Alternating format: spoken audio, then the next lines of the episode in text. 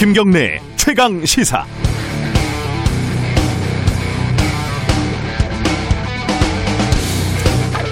네, KBS가 여의도에 있다 보니까 아침마다 출근길에 국회의사당 앞을 지나게 됩니다. 네, 플래카드가 참 많이 걸려 있습니다. 현수막도 많고 노숙하는 농성장 예, 쭉 늘어서 있죠. 어, 최근 쟁점이 되고 있는 중대재해기업처벌법을 비롯해서 각종 노동 현안의 글귀가 거기 적혀 있습니다. 저마다의 민생 현안들이 예, 거기에 적혀 있고 하나하나 각자의 민생, 삶을 이야기하고 있습니다.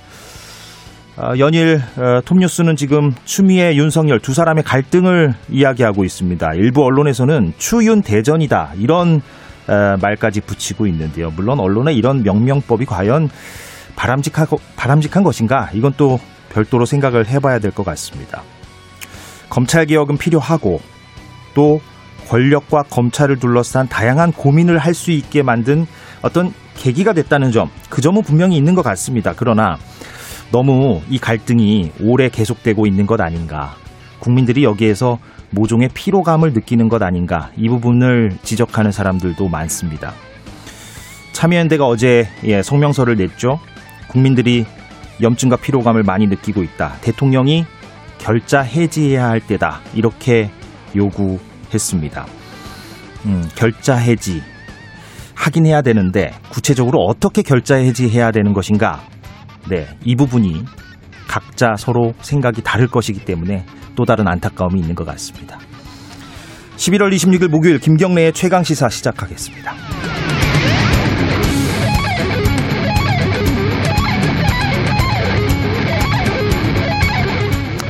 네, 아, 목소리가 좀 달라서 예, 매일매일 청취하시는 분들은 좀 당혹해 하셨을 수도 있겠는데요. 저는 KBS 보도국의 이재석 기자입니다. 오늘 하루만 김경래 기자를 대신해서 진행을 맡게 됐습니다. 김 기자가 개인적인 사정으로 인해서 오늘은 마이크 앞에 서지 못하게 됐고요.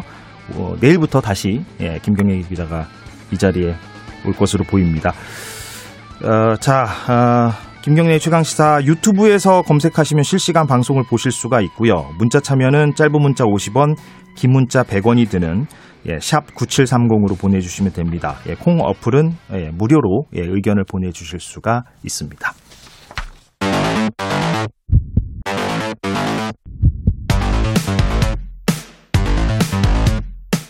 오늘 아침 가장 뜨거운 뉴스 뉴스 언박싱 네, 에, 가장 뜨거운 뉴스 살펴보겠습니다. 뉴스 언박싱 순서죠. 민동기 기자 그리고 한겨레의 하어영 기자 두 분 전화 연결돼 있습니다. 두 분 나와 계시죠? 예, 안녕하세요. 네, 안녕하세요. 예, 예. 자, 코로나19 얘기하지 않을 수 없을 것 같습니다. 민동기 기자가 좀 정리를 좀 해볼까요? 그 지난 23일에 이제 200명대로 좀 떨어졌었거든요. 예, 예. 그러다가 이제 계속 300명대 중반으로 올라서고 있는데 어제 방역 당국하고 서울시 등을 비롯한 각 지방자치단체가 오후 6시까지 중간 집계를 한 신규 확진자가요. 336명입니다. 그렇더라고요. 예. 예. 근데 이 집계가 좀 완전하지가 않은 게요. 왜냐하면 그 경기도 연춘 육군 5사단 신교대에서 발생한 그 집단 감염 사례하고요. 서울 강서구 에어로빅 학원에서 한 최소한 47명 정도 추가가 지금 집단 감염이 됐었는데 예. 이 사례가 포함이 안 된 거거든요. 그러니까 아무래도 400명대로 오늘은 뭐 넘어설 가능성도 있다. 이런 우려도 지금 나오고 있고요. 계속 예. 확진자 수가 증가할 것이다. 이런 관측이 계속 나오고 있는 그런 상황입니다. 그래서 3차 유행이 본격화하고 있다. 2차 유행을 넘어선 것 아니냐. 이런 좀 우려 섞인 전망까지 나오고 있는 상황입니다. 그러니까 정리하면 1차 유행 때는 그때 이제 기억하기로 이제 대구에서 예, 신천지 그렇죠. 교도들을 중심으로 이제 있었고 네. 2차는 또 그때 이제 이태원 클럽발 우리가 그렇게 이제 이름을 붙였었잖아요. 그렇죠. 예, 광화문 집회도 있었고 광복절 때. 예, 예. 그러면 이제 3차가 이제 지금 얘기가 되고 있는 건데 네. 지금 뭐 어떻습니다. 하루 평균 확진자 수도 지금 뭐 늘고 있다고 그러는 것 같아요. 뭐 500명 예상하는 사람들도 있고 그렇더라고요, 오늘. 네 네, 그렇습니다. 그러니까 이미 그 어제 두 사례까지 합치게 되면 예. 어제 기준으로 400명대 중반 정도는 넘어섰다 이렇게 지금 예상이 되고 있거든요. 예. 근데 이제 오늘 같은 경우에는 더 확진자 수가 나올 가능성이 있기 때문에 전문가들이 이 상태대로라면 오늘은 500명대 앞으로 자칫 잘못하면은 더 이상 그 이상으로 갈 수도 있다 이런 우려를 지금 일부 전문가들이 하고 있는 상황입니다. 예, 예. 그렇게 되면 어 글쎄요. 이제 이게 이러다가 이제 다음 주쯤에 이제 다시 이제 어 단계를 올린 것에 대한 어떤 효과가 나올지 이건 뭐 지켜봐야 될 것 같은데 어떻게 단계가 더 높아질까요? 어떻게 봐야 됩니까, 이거를? 실제로 지금 그 어, 어, 상황이 심각한 것은요. 어, 잘 아시는 대로 그 사회적 거리두기가 그 1단계 서둘러 시행되지 않았습니까? 예. 그러면서 그 식당 여행지 등을 보면 여전히 경각심이 좀 풀어진 상황으로 보이기도 하고요. 그리고 겨울이지 않습니까? 겨울은 전통적으로 그 바이러스가 잘 퍼지는 환경입니다. 예. 그래서 환자급증이 우려되는 상황이다라고 이야기를 하고 있고요. 더욱더 심각한 것은 아시다시피 1차 유행이 있었던 2월이나 3월 또 2차 유행이 있었던 8월이나 9월에는 한정된 지역과 집단이었는데요. 이번에 보면 그 동시다발적인 감염이 보이면서 역학조사가 쫓아가기 버겁다 이런 이야기도 나오고 있습니다. 그래서 더 심각하게 받아들여야 할 것 같습니다. 예. 지금 수능 시험도 곧 다가오는데 참 걱정이 됩니다. 예. 어, 방역 수칙을 좀 각자가 잘 지켜야 될 것 같습니다. 윤석열 검찰총장 얘기, 추미애 본부장관 얘기로 좀 넘어가 볼까요? 아, 지금 뭐 연일 지금 이, 이 뉴스가 지금 어, 나오고 있는데 어, 오늘 아침 신문 보니까 이제 뭐 물론 이제 신문의 어떤 성향에 따라서 이제 제목들이 좀 다르긴 합니다만 평검사들의 어떤 움직임도 좀 있는 것 같고 지금 상황은 좀 어떻게 정리를 해볼 수 있을까요? 하, 하영 기자가 먼저 좀 얘기를 해보실까요? 예, 그 추미애 법무부 장관이 그 윤석열 검찰총장 비위 혐의, 직무배제의 가장 핵심적인 혐의로 제시한 판사 사찰과 관련돼서요. 예, 예. 어, 대검찰청 감찰부가 그 수사에 착수했습니다. 그 대검 감찰부는 그 어제 법원으로부터 영장을 발부받아서 압수수색을 했는데요. 이곳이 대검 수사 정보 정책관실이거든요. 예. 어, 이곳에서 어, 그 컴퓨터 등을 확보해서 판사 관련 문건을 언제부터 작성했는지, 음. 뭐윤 총장이 이를 지시했는지 조사 중인데요. 이 결과에 따라서는 방금 말씀하셨던 것처럼 어, 검사들의 그 집단 반발이라든가 그 판사들의 그 의견들도 나오고 있지 않습니까? 예. 이런 그 어, 상황이 좀 더 안 좋아진 악화 일로로 가지 않을까라는 우려도 나오고 있습니다. 그러니까 그 직무가 정지된 여섯 가지 이유를 이제 에, 추미애 장관이 이제 밝힌 바 있는데 그 가운데 네. 지금 언론에서 가장 좀 집중적으로 들여다보고 있는 부분이 바로 그 이른바 판사 사찰 의혹 문건 이 부분인 것 같아요. 그런데 이 문건을 실제 작성했던 그 검사가 어, 자신의 실명을 내걸고 이제 입장을 밝히지 않았습니까? 그 내용 네. 좀 얘기해 볼까요? 그 네네. 보통 야 제가 말씀드릴까요? 아, 예, 예, 말씀하십시오. 예. 예, 그 어, 보통은 이 검사들이 자기 이름을 밝히면서 어떤 사건 현안에 대해서 이야기하는 경우는 좀 드문데요. 예, 예. 이례적으로 고양지청 형사 2부장입니다. 당시에 그 담당관이었던 성성호 부장검사가 검찰 내부 게시판에 글을 올렸는데요. 주요 사건 공판 검사들이 공소유지를 원활히 하는데 도움을 주기 위한 직무 범인의 업무였다라는 겁니다. 예, 예. 사실은 좀 말들이 좀 어렵죠. 공판 검사, 공소유지 뭐 등등 좀 어렵긴 한데요. 쉽게 좀 설명을 드리면 당시에 그 사건, 그러니까 조국 사건에 음, 관련돼 있던 그 검사들의 에, 업무를 원활하게 하기 위해서 그 음. 재판에 참가하는 검사들의 업무를 원활히 하기 위해서 돕기 위한 차원이었다 뭐 이런 이야기입니다. 예. 어, 그리고 특히나 그 무리야기 법관, 무리를 야기할 수 있는 법관 뭐 이런 뜻인데요. 무리야기 법관 여부를 확인했다는 의혹에 대해서는요. 사건을 담당하는 재판부 구성원 중 A 판사님이 전임 대법 관 시절 약 작성된 무리야기 법관 리스트에 포함되어 있다는 것이다. 뭐 이런 이야기입니다. 그러니까 말하자면 그 조국 사건이 아닌 다른 사건에 대한 판사에 대한 이야기다라고 이야기를 합니다. 예. 음, 이- 그런데 사실은 여기서 핵심이 뭐냐면 그 부장검사가 어, 본인은 해당 검사가 그 사건에 그러니까 조국 사건에 대한 판사가 아니었다라고 이야기하는 것과는 별개로 리스트를 확보하는 과정 그리고 이 리스트가 어떻게 활용됐느냐의 여부는 그 확인되지 않고 있습니다. 이건 수사로 밝혀질 일인가요? 그러니까 좀 더 뭐 좀 내용이 더 나와야 될 것 같긴 한데 그런데 이제 네. 그 성상욱 부장검사 말과 또 별도로 법무부나 또 판사, 일부 판사의 입장은 좀 다른 것 같아요. 이 부분은 민동기 기자가 좀 설명을 해주시면 좋을 것 같은데요. 그러니까 법무부는요 예. 수사 정보 정책 관실이란 곳이 수사 정보를 수집하는 곳이다. 음. 판사의 개인 정보라든가 성향 자료를 수집해서 검사들에게 배포하는 기구가 아니다라고 반박을 했고요. 예. 법적 권한이 없는 기관이 개인정보와 성향 자료를 분석 관리하는 것 자체가 사찰이다 이런 입장도 내놓았습니다. 음. 그리고 그 해당 문건이 윤석열 총장에게 보고된 시점에 당시 대검 반부패 강력부장이었던 심재철 지금 법무부 검찰국장이 당시 문건의 성격을 판사 사찰로 판단을 했다. 예. 그래서 일선 공판 검사에게도 배포하라는 총장의 지시가 있었다는 이 전달을 받고 일선 공판 검사에게 그 문건을 배포하지 못하도록 조치했다. 법무부가 이렇게 입장을 밝혔거든요. 예. 그러니까 지금 앞서 얘기한 그성 검사하고는 굉장히 다른 입장이고요. 음. 그리고 방금 말씀하신 것처럼 판사들도 현직 부장판사가 또 법원 내부 게시판에 글을 올렸습니다. 예, 예. 장창국 제주지법 부장판사인데요. 어, 검사가 증거로 재판할 생각을 해야지 재판부 성향을 이용해서 유죄 판결을 반- 만들어내겠다는 것은 재판부 머리 위에 있겠다는 말과 같다 이렇게 비판을 했고요. 예. 대법원 법원 행정처에 부탁한다. 판사 뒷조사 문건이 무슨 내용이고 어떻게 작성됐는지를 확인을 해달라. 또 이렇게도 요구를 했습니다. 그러니까 이게 뭐 진실 공방 또는 프레임 싸움 이렇게 지금 되어 가고 있는 것 같아서 뭐 법무부든 아니면은 대검이든 그러니까 어, 추미애 장관 입장을 어떤 어, 대변하는 어떤 쪽이든 아니면 윤석열 검찰총장의 입장을 대변하는 쪽이든 간에 이거를 어, 어느 정도는 좀 언론에 공개를 좀 해, 해보면 어떨게 어떻겠는가 이런 생각도 좀 드는데 어떻습니까? 그래야 좀 확실하게 이게 이제 문제가 될 만한 문건이냐 아니면 우리가 납득 가능한 문건이냐 이게 좀 판단되지 않을까요? 그러니까 저 어, 제가 말씀드릴까요? 예, 예, 예. 이석 말씀하시죠. 기자도 아마 그, 그 리스트와 관련된 취재를 하신 것으로 저는 기억을 하는데요. 예, 예. 예, 이전 그 정부에 있었던 그 여러 가지 의혹에 대해서 제가 봤을 때는 그 이 보고서 안에 그 들어있는 내용 지금까지 공개된 내용을 보면은요 예. 지금 핵심인 그 우리법 연구의 가입 여부나 무리야기 법관 해당 여부만이 아니라 예. 가족 관계나 개인 취미도 담겨 있단 말이죠. 네. 그러니까 세평도 담겨. 세평이라 하면 이제 그 당사자에 대한 어떤 일, 어, 주변의 평가 있거든요. 그렇죠.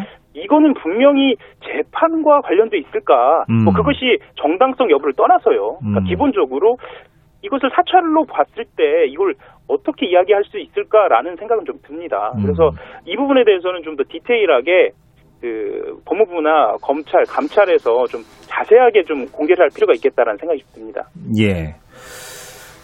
평검사들 이제 잇따른 움직임이 있을 것이다. 예, 오늘 어제도 뭐 평검사회의가 부산에선가요? 뭐 어디서 있었다 그러고요. 오늘도 또 뭐 여러 군데에서 이제 있을 것이다. 이런 보도도 나오고 있는데 이 반발 움직임은 좀 어떻게 봐야 됩니까?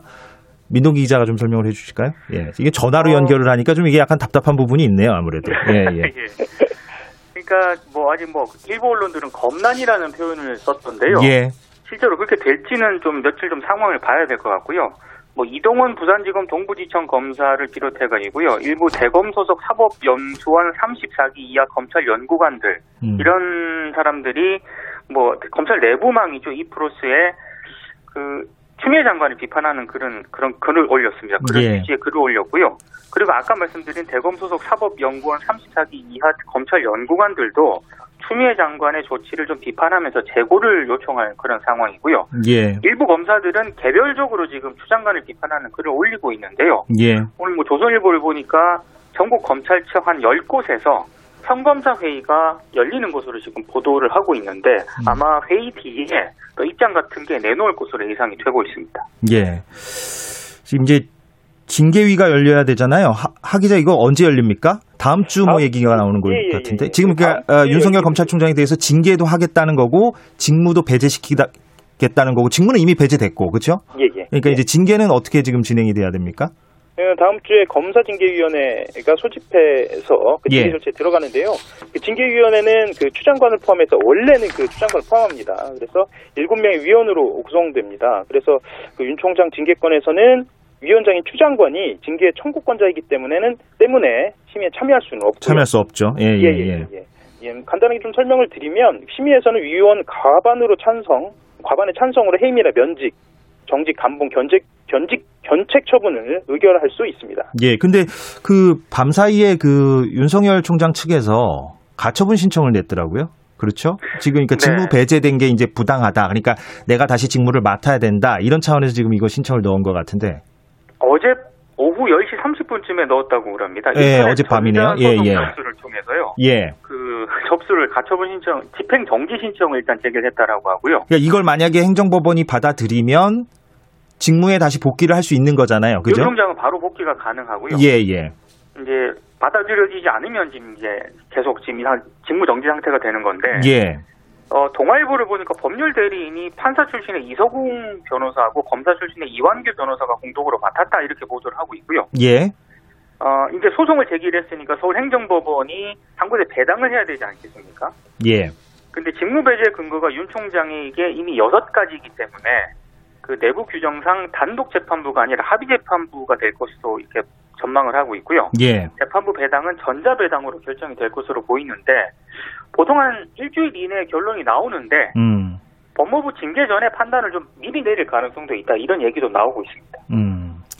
짧게요. 예. 그 하기자 뭐 법사위 지금 출석 관련해서도 지금 이 얘기가 많은 것 같은데 이 부분 어떻게 지금 오늘 뭐 진행되는 게 있습니까?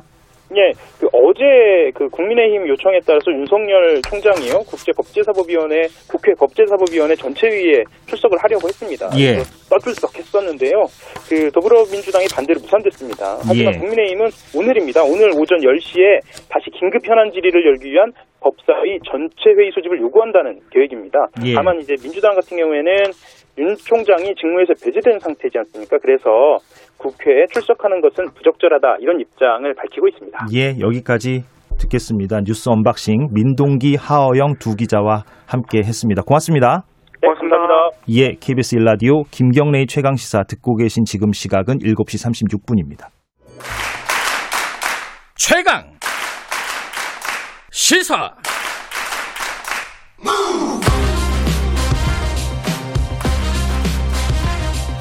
지금 여러분께서는 김경래 기자의 최강 시사를 듣고 계십니다. 네, 저는 김경래 기자가 아니라 예, KBS 보도국의 이재석 기자입니다. 오늘 하루만 예, 김 기자를 대신해서 진행을 하고 있습니다. 인터뷰 계속 어, 이어가겠습니다. 민주주의 4.0 연구원이 공식 출범했습니다. 예, 정치권에 어떤 파장을 미칠 것인가 관심이 집중되고 있습니다. 어, 현역 국회의원이 56명이 여기에 지금 포함되어 있고요. 예, 친문 정치인도 예, 상당히 많이 포함되어 있습니다. 아무래도 이제 내년에 서울시장, 부산시장 선거가 있고 또 내후년에 대선이 있으니까 이 민주주의 4.0 연구원의 역할이 작지 않을 것이다. 이렇게 지금 평가들을 하고 있고 특히 친문 진영에서 이제 에, 후보들을 어떻게 이제 만들어 갈 것이냐. 예. 특히 이제 대선 후보를 어, 제3의 대선 후보를 이제 에, 세우려고 하는 것이 아니냐. 이런 분석들도 지금 나오고 있고 그렇습니다. 민주주의 4.0 연구원의 도종환 이사장 예, 연결돼 있습니다. 나와 계시죠? 네, 네, 안녕하십니까? 예, 안녕하세요. 예. 기사가 좀 나오긴 했는데 그래도 좀 네, 어, 어, 기사를 많이 접하지 못한 청취자분들도 계실 것 같아서 일단 이 민주주의 4.0 연구원 어떤 모임인지를 좀 간략히 설명해 주신다면 어떻게 말씀해 주시겠습니까? 네, 어, 문명의 대전환이 시작되는 4차 산업혁명 시기에 에, 지속적인 혁신 성장, 포용 국가를 견인하는 역할을 해야 한다. 그리고 감염병 위기, 기후 위기로부터 국민을 구해야 한다. 민주정부를 네 번째 민주정부를 만들어서 민주주의가 국민의 삶에 구체적으로 구현되게 해야 한다. 나라를 책임지고 국민을 책임질 수 있는 정치인이 돼야 한다. 이런 목적, 이런 취지를 가지고 함께 공부하고 함께 실천하는 의원 모임을 에, 만든 게 민주주의 4.0 연구원입니다. 지금 말씀하신 내용을 들어보면 어 글쎄요 뭐 이런 표현이 어떤가 모르겠습니다만 다 이제 어, 좋은 말씀이고 예 어떻게 보면 좀 일반론적인 얘기인 것 같다는 인상도 있어서 이렇게 네. 제가 질문을 드려볼까요? 그러니까 민주당의 민주연구원이라고 또 있지 않습니까? 네. 그런데 그, 그것이 있음에도 불구하고 민주주의 4.0 연구원을 아, 별도로 이제 만들게 된 이유랄까요? 어떤 어떤 점이 다릅니까? 그러면?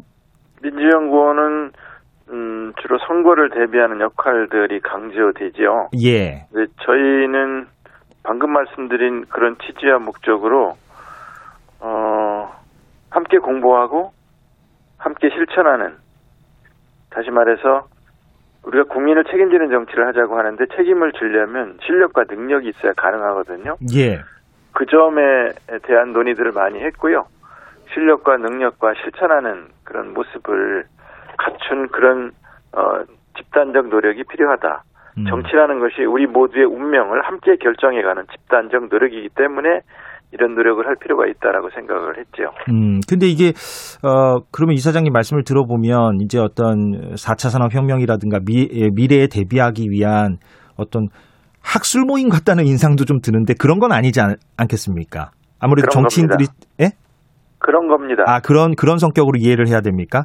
네, 그렇습니다. 아, 그러면 언론에서는 아무래도 이제 참여하시는 분들이 예, 이제 이른바 예, 친문으로 이제 분류되시는 분들이 많아서 이제 이런저런 이제 분석들을 좀 내놓고 있잖아요. 여기에 대해서는 좀 네. 이사장님께서는 그럼 어떻게 좀 생각하시는지 궁금합니다.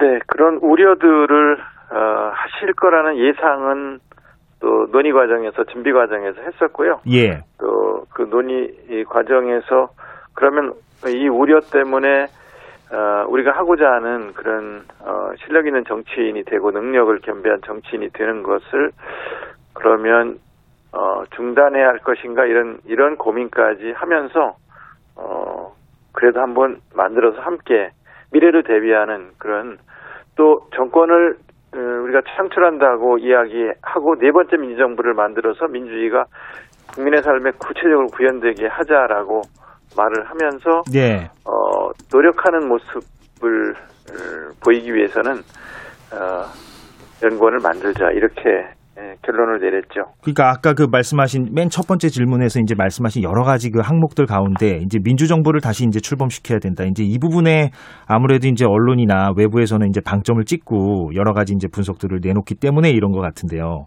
네. 어, 그런데 그래서 이제 선거 얘기를 하지 않을 수가 없습니다. 이제 이사장님께서도 말씀하신 대로 여러 가지 어떤 미래를 대비하는 그런 모임, 학술적인 모임도 하, 지만또 한편으로는 민주정부를 재탄생, 재탄생시키겠다는 그런 목적도 갖고 계시니까 그러면은 내년에 이제 당장 이제 서울시장, 부산시장 선거도 있잖아요. 이 네. 민주주의 4.0 연구원이 역할이 어느 정도 있을 것 같은데 어떤 역할을 그럼 해야 된다고 봅니까? 부산시장, 서울시장 음, 후보에 대해서 어떤 역할을 하자는 논의는 없었고요. 예. 구체적인 사람에 대해서 어떤 거명을 하거나 어, 뭐그 부분에 어떻게 개입할 것인가에 대한 논의 같은 걸 한 적은 없습니다. 음, 앞으로 계획도 그러면 아직 그런 계획은 없고요. 예. 저희들이 앞으로 계획은 2주에 한 번씩 이 과제 미래를 대비하는 과제들에 대한 토론회 음. 그다음에 특히 이제 저희가 국회의원들이 50, 60대가 주축이기 때문에 40대 전, 전문가들과 함께 공부한다라는 방침을 세웠고요. 예.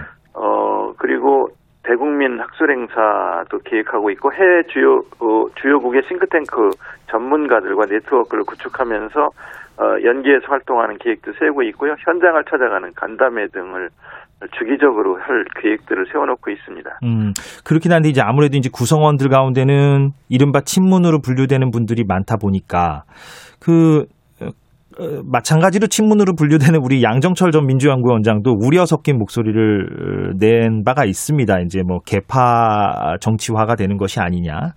여기에 대해서는 어떻게 좀 말씀을 하시겠습니까? 그런 우려를 하실 수 있고요. 예. 우려하지 않도록 저희가 모임을 해나갈 거고요.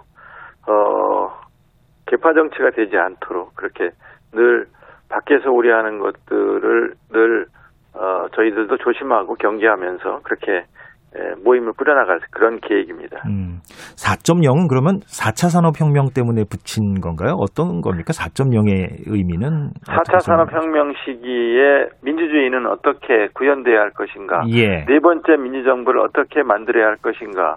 거기에 4가 들어가거든요. 예. 그래서 이제 에, 4.0이라는 복합적인 의미로. 예. 네, 복합적인 의미를 담았죠. 예.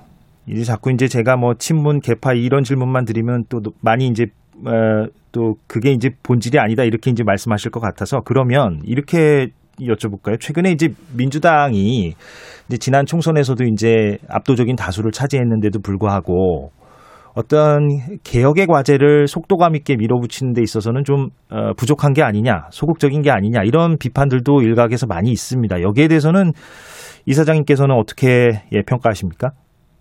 개혁 부분 중에서 검찰 개혁과 언론 개혁이 역시 예, 제일 중요한 과제인데 지금 보시는 것처럼 어, 저항도 역시 만만치 않고 예. 개혁의 예, 과제들을 국민들이 속 시원하게 이렇게 느낄 수 있도록 어, 보여드려야 되는데 그 과정이 굉장히 길고 또 저항을 넘어가는 그 어, 일이 예, 생각처럼 그렇게 쉽지는 않고 그러나 멈출 수는 없고 그렇게 지속해 나가고 있는 것이 부족해 보이기도 하고 소극적으로 보이기도 어, 하겠습니다만은 이 정권 끝날 때까지 개혁 특히 검찰 개혁이라든가 또 어, 언론 개혁이라든가 이런 것들은 지속적으로 추진돼야 한다고 생각합니다. 근데 지금 검찰 개혁, 언론 개혁을 거론하셨습니다만 사실 이제 민생, 그러니까 노동 개혁, 노동 관련 이슈라든가 뭐 경제, 민생 이쪽과 관련해서 이제 에, 말하자면은 민주당이 에, 좀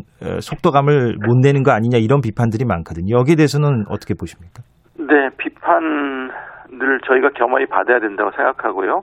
특히 이제 노동 개혁 쪽도 그렇고요.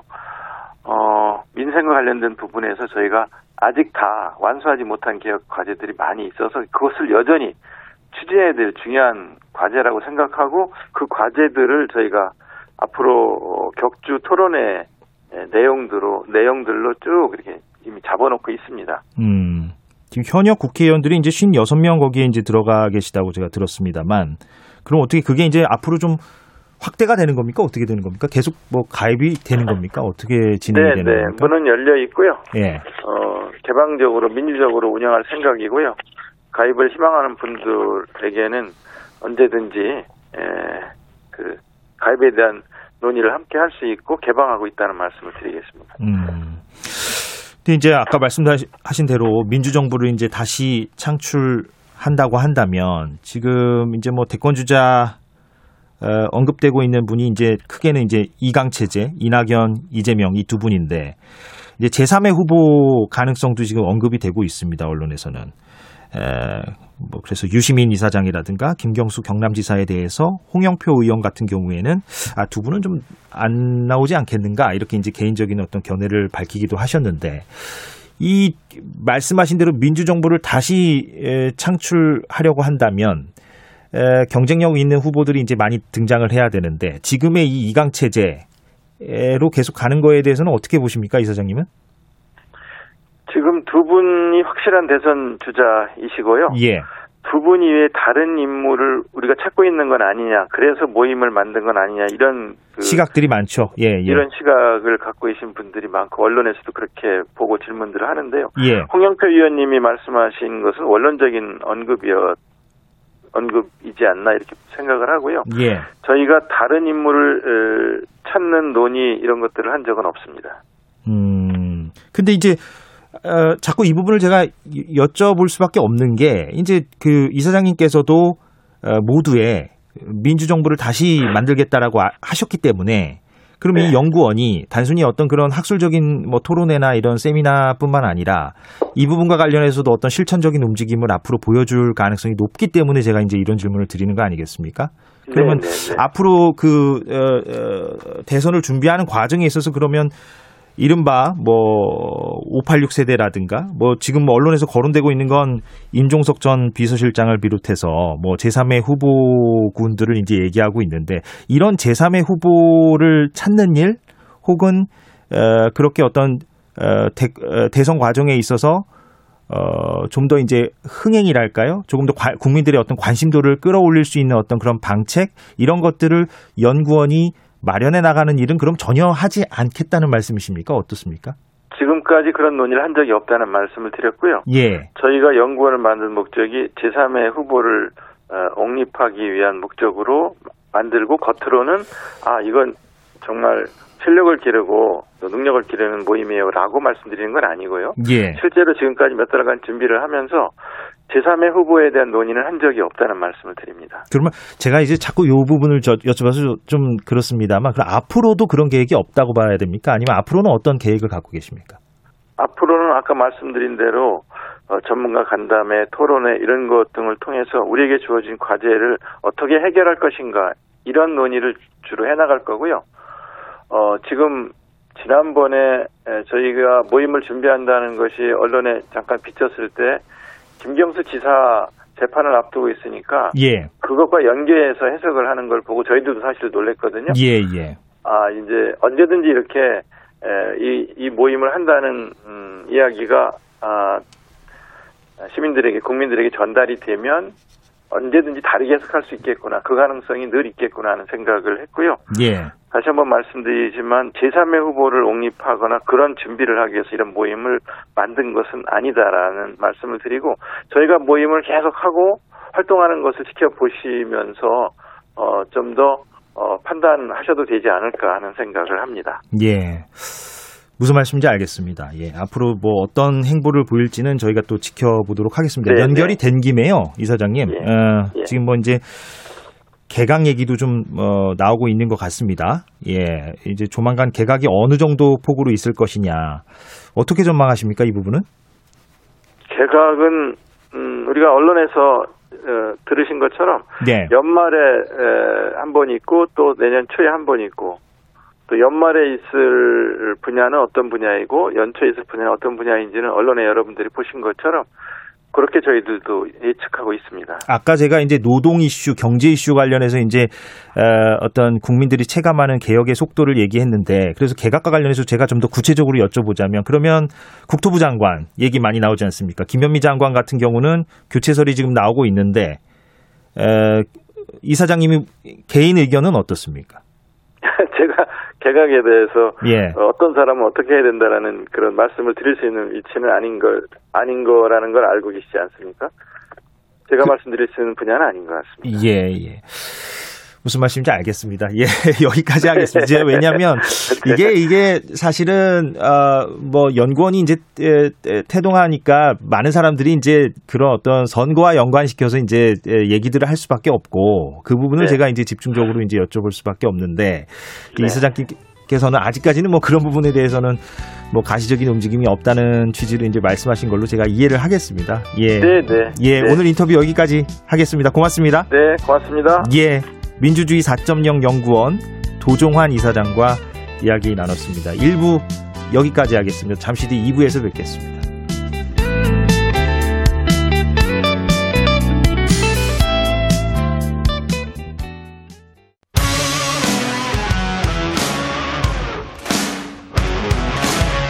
뉴스타파 기자 김경래 최강 시사.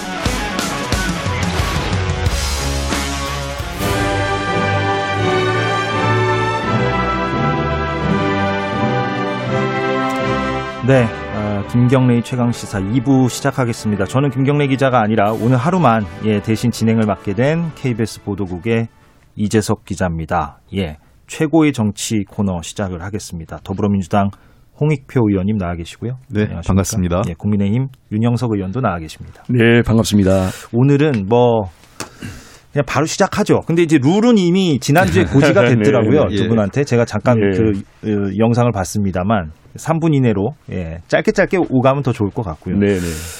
어, 룰을 좀 지켜주시고 어, 윤석열 추미애 추미애 윤석열 예, 예, 두 분의 이제 갈등 이른바 언론에서는 뭐 추윤 뭐 대전 뭐 이런 표현까지 쓰던데요. 사실 그게 너무 개인 간의 갈등으로 좀 협소화시키는 거 아닌가 이런 좀 우려도 있고요. 사실 그런 명명법이 좀 그런 생각도 저도 기자로서 좀 듭니다만.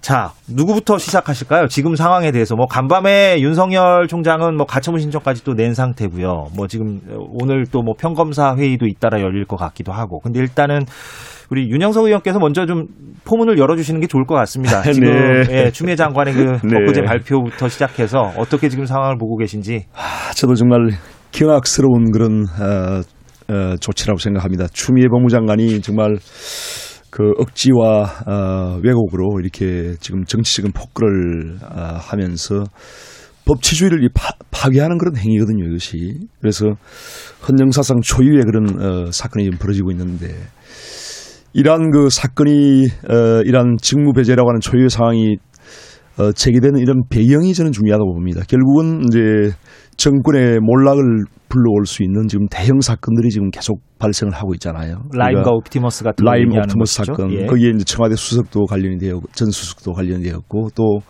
지금 민주당의 여러 어, 국회의원들 또 정치인들이 지금 수억 원의 뭐 뇌물을 받았다 하는 그런 지금 얘기가 나오고 있는 상황이고요. 그 다음에 월성 어 1호기 어, 부당 폐쇄 사건만 하더라도 문재인 대통령의 지시로 이제 배군기 어, 전 산업부 장관이 이제 지휘해서 어, 조기 중단을 하는 과정에서 결국은 경제성 조작을 했다는 것이 감사원 감사 발표가 있었고 그 다음에 어, 여러 가지 이제 그 과정에서 어, 산업부의 공무원들이 증거 인멸을 하고 자료를 파기하고 이런 일이 발생을 했어요. 그 다음에 울산시장 그 부정선거 관련해서도 지금 청와대 비서관 여럿이 지금 관련돼 있고 그래서 청와대 이제 압수수색도 하고 이렇게 했는데 이러한 일련의 그 정권의 몰락을 불러올 수 있는 이런 사건에 대해서 윤석열 검찰총장이 그야말로 살아있는 권력에 대해서 엄정한 칼을 어, 대니까 결국은 이것을 이제 정권 말기에 있는 이 문재인 정부가 이것을 방치하다가는 정권의 몰락을 앞당기겠다라고 하는 그런 판단 때문에 지금 결국은 어, 추미애 법무장관이 수사 지휘권을 배제하는 그런 조치를 몇 번 했다가 도저히 안 되니까 결국은 일괄적으로 모든 직무에서 배제하는 이러한 그 조치를 했단 말입니다. 그래서 저는 어, 정말 무리수라고 생각하고 이것은 오히려 정권 몰락을 더 불러일으킬 수 있는 국민적인 어떤 이 신뢰를 엄청나게 그 위반할 수 있는 그러한 사건이라고 생각하고 결코 국민들의 지지를 받을 수 없는 그런 조치라 이렇게 저는 생각합니다. 반론해 주시죠. 네, 어, 이번 사건은 매우 충격적입니다. 어, 저는 개인적으로 이 지금 한 그 한 여섯 가지 정도 지금 지적을 하고 있지 않습니까? 추미애 장관이 예, 주- 그 법무부에서 발표가요. 예. 어, 언론사 사주하고 부적절한 만남이 있었고, 그 다음에 조국 전 장관 사건을 비롯해서 재판부에 대한 불법 사찰, 그리고 채널A 사건 및 한명수 전 총리 사건 관련해서 측근 비호에서 감찰 방해하고 수사를 방해한 문제, 그 다음에 언론과 거래에서 정보를 흘린 내용이 있고요. 그 다음에 총장 대면 조사 과정에서 그 이 감찰을 방해했고, 그 총체적으로 좀 검, 이 정책 중립을 위반했다 이런 정, 어, 내용인데, 다른 건 몰라도 저는 가장 충격적인 것은 어, 이 재판부에 대한 사법부에 대한 불법 사찰이라고 생각합니다. 예. 어, 단적으로 얘기하면 국정원도 하지 않 최근에는 국정원도 하지 않는 일을 검찰이 했다 이렇게 생각을 합니다. 음. 어, 파- 그 지금 그 담당했던 이 그 사찰을 했던 감- 검사가 발표하길 기소 유지를 위해서 어 이걸 했다고 그러는데 기소 유지와 그 어떤 판사 재판부의 성향하고 도대체 무슨 관련이 있는지 어 저는 납득할 수가 없습니다. 음. 기소 유지는 증거와 그 논리, 객관적 사실로 하는 거 아니겠습니까? 음. 근데 검찰이 그런 그런 것을 하는 게 아니라 이 검사가 진보적이냐 보수적이냐, 우리법 연구의 소속이냐 아니냐, 음. 또이 검사 과거 무슨 문제가 있었느냐 없었느냐 이런 뒷조사를 해서 사실상 검 그 검사 검찰이 조직적으로 사법부를 압박한 거라고 저는 보입니다. 어, 최근에 보면 여, 여기에는 저는 일단의 책임이 법조기자단도 있다고 봐요. 예. 어, 이 내용들이 어떻게 공개되냐면 검찰이 뒷조사를 한 사찰한 내용들을 법조기자단한테 흘리고 법조기자단들이 쓰고 나면 이게 사실 공개가 됩니다. 그러니까 예를 들면 어떤 판사가 어, 재판 판결을 했는데 어, 그 보수 언론이나 또는 야당에게 별로 마음에 들지 않는 판결을 했어요. 예를 들면 정경심 교수 1심 판결 같은 경우 전부 다 어, 사실상 그 검찰의 기소가 유지되지 않, 않았거든요. 그 경우에 이 판사의 어떤 성향을 문제 제기를 합니다. 이 판사가 과거에 어땠고 어떤 판결을 했고 이런 내용들이 법조기자단을 통해서 흘러나와요. 그러니까 이걸 누가 줬겠습니까? 음. 검찰이 준 거죠. 그러니까 이러한 내용들이 이 저는 검찰이 문제가 되는 것은 단순히 검사 한 명이 개인적으로 한 게 아니라 어, 수사정보국을 통해서 어, 검찰총장이 그 이 반부패 수사팀에 이걸 준 거거든요. 그러니까 결국은 이게 반부패 수사팀이 옛날 과거 공안부란 말이에요. 그러니까 검찰총장이 직접 수사 지휘하는 반부패 수사팀에 이 정보가 가면서 사실상 이, 이 사법부라든지 이 거- 자기 피- 그 판결을 유리하게 갈 수 있는 쪽으로 검찰이 조직적으로 이 관여했다는 것은 매우 심각한 범죄 행위입니다. 이것은 단순히 직무배제나 뭐 징계를 넘어서서 이건 형사제 그 형사 사건이고 관련된 그 윤석열 검찰총장을 포함해서 관련된 모든 검사들은 사실상 이거는 형사 고발돼서 처벌받아야 될 사안이다 이렇게 보고 있습니다. 예. 그 자연스럽게 강론으로 좀 넘어간 것 같은데, 그러니까 여섯 가지 사유를 이제 언급을 했었잖아요 법무부에서. 이제 거기에 대해서 이제 좀 얘기를 해보면 좋을 것 같은데 지금 홍 의원께서는 그 가운데 특히 이제 이른바 판사 사찰 의혹 문건에 대해서 좀 집중적으로 이제 얘기를 하신 것 같고. 우리 윤 의원께서 보시기엔 그러면 그 추미애 장관과 법무부에서 이제 얘기한 직무배제와 이제 징계 청구를 하, 할 수밖에 없는 그 여섯 가지 이유 언급한 거에 대해서 강론적으로는 어떻게 뭐 동의를 하, 하는 부분도 있습니까? 아니면 전체적으로 다 그냥 동의할 수 없다 이런 입장이십니까? 어떻습니까? 이 부분은 앞으로 이제 법적인 판단이 들어가야 되는 부분인데요. 예.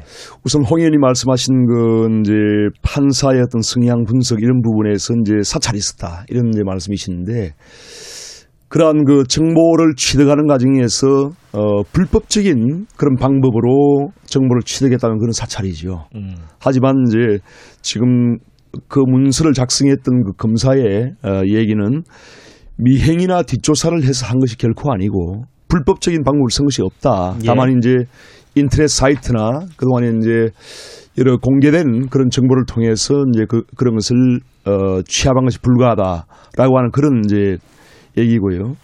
그리고 더 중요한 것은 이제 이란 그 추미애 장관이 지금 윤석열 총장을 직무배제한 그 가장 큰 배경은 결국은 이제 정치적인 이유입니다. 이것이 결국은 윤석열 총장이 이제 살아있는 권력에 대해서 칼을 대고 또한 어, 윤석열 총장이 지금 정치적으로 상당히 이제 기대주가 되다 보니까 국민적인 지지율이 올라가고 있지 않습니까? 그렇다 보니까 이런 것을 어, 추미애 장관이 어, 그야말로 정치적인 그런 이유로 결국은 이렇게 이제 직무배제를 한 것인데 이렇게 이제 그 정, 정치 중립을 지키지 않았다는 그런 사유를 들어서 지금 그 직무배제를 했거든요. 예. 그 중요한 사유가 이제 그거죠. 그런데 윤석열 총장은 정치적 중립성을 훼손한 적이 없는 사람입니다. 결국은 자기가 이번에 이제 국정감사에서도 얘기했듯이 검찰총장 임기를 끝까지 하겠다. 이제 정치적인 중립을 지키면서 검찰총장의 임무를 성시, 성실하게 수행을 하겠다는 것이거든요. 그 다음에 지금 정치론 조사에 이제 본인이 나오는 것도 제발 좀 빼달라. 여론조사 회사 그 기관에다가 요청을 했습니다. 그런데 이것이 이제 의사와 다르게 자꾸 이제 언론에서 이걸 조사를 하다 보니까 이제 이런 문제가 된 건데 본인은 지금 정치를 하겠다는 그런 어, 정치적 중립성을 결코 훼손하지 않았어요. 그런데 이것을 마치 정치적, 정치적 중립성을 훼손한 것처럼 지금 몰아가는 것은 그야말로 이제 이 억지로 이렇게 이제 만들어가는 것이고 결국은 누명을 덮어 씌우는 것이죠. 그래서 윤석열 총장의 이렇게 국민적인 지지가 높아지는 이유가 뭡니까? 결국은 추미애 장관이 윤석열 총장을 억지로 몰아내려고 하기 때문에 윤석열 총장에 대한 지지가 올라가는 것이고 또 문재인 대통령도 것을 수수방관하고 어 윤석열 총장을 어 탄압하는 것을 지금 방관하고 있기 때문에 결국은 어 윤석열 총장의 지지가 올라가는 것입니다. 윤석열 총장이 정치적으로 언급되는 것은 결국은 현 정권이 만든 거예요. 추미애 장관이 만든 것입니다. 그런 것을 왜 윤석열 총장에게 그 누명을 덮으시나 이거죠. 그래서 결국은 이 추미애 장관 본인이 초래한 이러한 정치적 결과를 결국은 윤석열 총장에게 덮으시는 것은 대단히 잘못된 것이고 네, 저는 이러한 것이. 어, 철회돼야 된다고 저는 예, 생각합니다. 예. 여기까지 예. 듣고요. 예. 그 몇 가지가. 좀 그 사실관계를 짚고 싶은데요. 정치적 중립. 이 공무원의 정치적 중립이라는 게요. 여당과 야당 어느 한편에 섰다고 해서 정치적 중립을 위반했다 이런 의미가 아닙니다. 예. 어, 그 자리에서 어떤 자기 자기 자신의 정치적 목적, 이해관계를 갖고 그 직위를 또는 그 권한 권위 권한을 활용하는 것이 정치적 중립을 위반한 겁니다. 지금 그 윤석열 검찰총장이 야당 편을 섰다, 뭐 여당 편을 섰다 이 문제 제기가 아니라 본인 스스로 정치 검찰로서 행태를 했다는 겁니다.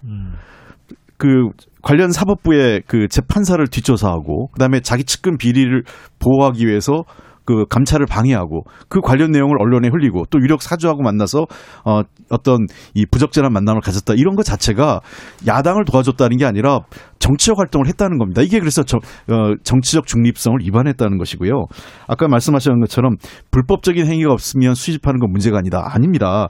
미행하고 뒷조사가 없으면 다 합법이 아니고요. 그런 걸 해서는 안 되는 겁니다. 양승태 대법원장 시절에 블랙리스트 만들었는데 양승태 대법원장 시절에 블랙리스트 다 사법처벌 받았지 않습니까? 근데 그때 사법 그 판사들을 향해 향해서 양승태 대법원장이 뒷조사하고 저 미행하고 해서 또 그 전화 도청해서 한 게 아니에요. 이런 문서를 만드는 것 자체가 불법입니다. 검찰은 어떤 행위까지 하냐면 공안 사건과 관련돼 가지고 그 인터넷에 있는 자료를 모은 것도 기소했었습니다. 불법 행위라고요. 그러니까 이런 그 검찰 지금 그 대검의 수사정보정책관실에서 이러한 자료를 취합한 것 자체 그 자체가 불법이고 이러한 내용을 어 유출한 것도 잘못된 겁니다. 그리고 이 내용을 어떻게 확보했냐? 제가 보기에는 지난번 양승태 대법원관 대법관 시- 대법원장 시절에 이 블랙 사법농단 사건 있지 않습니까? 예. 그때 취합된 정보를 악용하고 있는 거예요. 당시 이미 사법부에서 판사들이 그런 문제 제기를 했어요. 이거를 검찰이 가져가서 나중에 악용하는 거 아니냐라는 문제 제기를 했는데 바로 그 전형적인 그 사건이 된 거죠. 저는 이번 문제는 어, 정말 엄단해야 됩니다. 이 자치다 이 어떤 문제가 되냐면 소위 물리력을 가진 국가 공권력 예를 들면 국가정보원, 군대, 검찰, 경찰 이러한 기관들의 민주적 통제가 왜 중요한지를 입증해 준 사건입니다. 윤석열 검찰총장이 자신이 가지고 있는 수사 기소권, 검, 그 무소 무소불위의 그 검찰 권력을 갖고 정치를 했던 것이고 그것으로 사법 사실상 검찰발 사법농단을 한 겁니다. 지금 어, 어, 김경래의 최강 시사 최고의 정치 코너를 진행하고 있습니다. 더불어민주당 홍익표 의원과 국민의힘 윤영석 의원과 함께 얘기를 하고 있고요. 저는 오늘 어, 대신 진행을 맡고 있는 KBS 보도국의 이재석 기자입니다. 지금 이 같은 그 문건을 두고 물론 이제 그 문건의 시- 그 내용을 저희가 이제 본 적은 없기 때문에 사실 이제 그 문건의 작성자라고 하는 그 검사는 문제 없는 거다 이렇게 이제 얘기하고 있고 또 판사 가운데 한 분은 또 이제 내부 게시판에다가 이제 이거 문제 있는 거 아니냐 이거 상당히 문제가 있다 이제 이렇게 같은 거를 두고도 이제 이렇게 얘기가 나오고 있는데 그러면은 일단은 알겠습니다 일단 두 분의 어떤 차이는 알겠고 어 윤희영께서는 그러면 문건 얘기는 그렇, 그렇다 치고 어 다른 그 어, 여섯 가지 사유 가운데 문건 빼고 지금 문건 얘기는 좀 했으니까 다른 부분에 대해서는 좀 아 이 부분은 정말 좀 억지스럽다 동의할 수 없다 이렇게 느끼셨던 게 어떤 부분입니까? 뭐 여러 가지죠. 방금 우리 한의 네. 말씀 어, 하신 것 중에도 뭐 의도는 많이 말씀하셨으니까 이제 약간 강론으로 어, 채널 A. 사건 예. 관련해서 측근에 대한 그 감찰실을 안 했다 이런 부분인데 어, 감찰보다 더 이제 더 높은 것이 수사거든요. 수사 지시를 했지 않습니까? 그렇기 때문에 그러한 감찰을 하지 않았다고 이렇게 또 누명을 덮으시는 것도 상당히 잘못됐다고 보고 그 외에도 지금 뭐 여러 가지 그 어, 아까 말씀드린 정치적인 중립을 지켜, 훼손한 적이 없는데, 오히려 이제 추미애 장관이 지금 정치적인, 어, 지금 중립성을 훼손하면서 법무부 장관은 그야말로 정치적인 중립을 지켜야 되거든요. 그런데 살아있는 권력에 대해서 지금 수사를 하려는 이 윤석열 총장의 의지를 끊기 위해서 결국은 정치적인 이 폭거를 자행을 한 것이 바로 추미애 장관입니다. 그래서 윤석열 총장이 정치적 중- 중립성을 훼손한 것이 아니고 추미애 장관이 정치적인 지금 중립성을 훼손을 한 거예요. 그런 부분에 있어서 본인이 책임져야 될 일을 왜 윤석열 총장에게 미루나는 것이죠. 그 외에도 지금 여러 가지 이 윤석열 총장에 대한 그 감찰 이 감찰을 진행을 했지 않습니까? 감찰하기 위해서는 그런 감찰 사유에 대해서 사전 고지를 해야 됩니다. 그런데 그런 고지도 하지 않고 그냥 일개 검사를 일개 법무부에 있는 검사를 보내서 감찰을 하려고 하는 것은 결국은 검찰총장에 대한 망신주기 아니겠습니까? 그러한 망신주기식 감찰을 받지 않았다고 받지 않은 것도 아니죠. 결국은 고지가 없었으니까. 그래서 어 그러한 그 그러한 여러 가지 이 지금 하나같이 전부 다 억지스러운 그러한 어떤 사유를 대면서 직무 배제를 하면서 상당히 잘못된 것이고 지금 친여 성향의 그 참여연대 시민단체 참여연대에서도 발표한 걸 보면은 결국은 검찰총장에 대한 직무 배제 사유로서는 합당하지 않은 부분이 납득하기 어렵다 이런 취지의 지금 어제 성명이 발표되지 않습니까? 예. 민주당 내에서도 지금 조홍천 의원 같은 경우에는 납득하기 어렵다는 그런 입장이고요. 그래서 어, 전반적으로 볼 때 이러한 여섯 가지 사유는 어, 상당히 억지스러운 측면이 많고 결국은 어, 윤석열 총장이 문재인 정권에 대해서 칼을 대는 것을 막기 위한 어, 정치인 추미애의 추미애 법무장관의 그야말로 개변스러운 그런 조치다 이렇게 평가할 수 있겠습니다. 좀 아쉬운 거는요. 그 야당이나 일부 언론에서 이 사건을 대하는 태도인데요. 자꾸 이것을 추미애 윤석열 두 사람의 갈등으로 몰아가는 거예요. 음. 이것은 검찰 조직의 문제입니다. 검찰 조직의 문제를 두 사람 간에 마치 개인적 갈등으로 자꾸 이 저 협소화시키고 내용을 본질을 흐려버리는 게 지금 최근에 잘못이라고 보는데 지금 지금 말씀하신 것처럼 이 검찰총장이 자신의 가지고 있는 지위를 향해서 아까 그 수사를 방해 수사는 했는데 감찰을 방해했다. 우선 감찰을 방해한 것 자체가 잘못된 거예요. 감찰을 방해했고 그다음에 감찰을 방해해서 수사도 지연시켰죠 고의로요. 그래서 수사가 꽤 늦어졌고 현재 한동훈 검사장에 대해서 수, 그저 수사가 지금 아무 혐의가 없는 게 아니라 수사를 할 수가 없어요. 휴대폰을 볼 수가 없어서 어떤 내용으로 조, 조사를 했는지.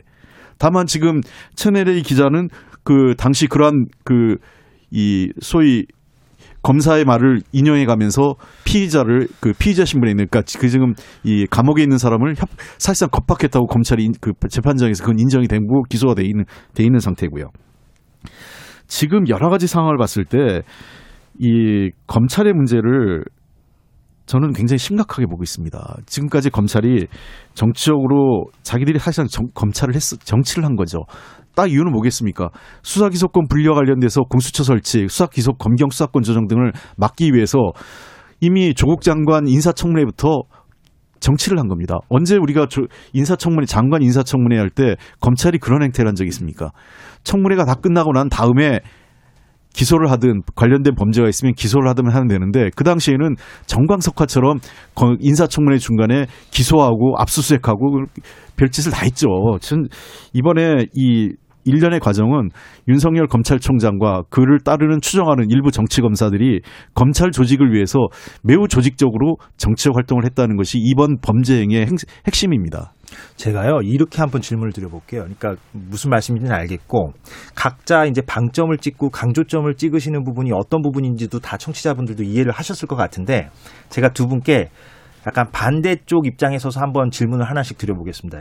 예를 들어 아, 우리 국민의힘 윤영석 의원에게는 그러면 지금 거슬러 올라가면 작년 여름 조국 사태 때부터 사실 이게 계속 지금 진행돼 온 거 아니겠습니까? 우리 법- 법무부와 검찰 간의 갈등이 그 일련의 사태 속에 검찰이 우리 지금 홍 의원 얘기하시는 것처럼 조직적으로 검찰 개혁에 저항하려는 움직임을 보였는가 안 보였는가 이 부분에 대한 진단을 한번 듣고 싶고요. 우리 윤영석 의원께는 반대로 홍 의원께는 윤 의원께서 말씀하신 대로 이 윤석열 검찰총장에 대한 어떤 이런 어, 갈등 속에 그런 부분이 있는가? 즉 윤석열 체제가 현 정권이 부담스러워하고 불편해하는 수사를 공격적으로 하다 보니 거기에 대해서 권력이 부담을 느끼고 불편함을 느껴서 윤석열 개인에 대해서 이런 식으로 어떤 대처를 하는 것이 아니냐라는 일각의 그 시, 시선과 분석에 대해서 좀 짧게 1분씩만 예. 지금 질문은 이해하셨죠? 그러니까 네. 반대 진영에서 이런 얘기들이 있고 이거는 비단 뭐 정치권에서 문제 제기를 하는 것이 아니라 시민사회에서도 이런 얘기들을 하지 않습니까? 먼저 누가 답변을 하시겠습니까? 예, 윤 의원께서. 예.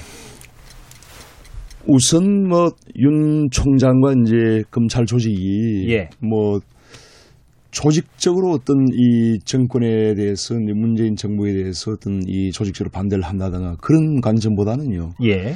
결국은 이제 윤, 윤 총장을 결국은 검찰총장으로 만든 것이 문재인 대통령 아닙니까?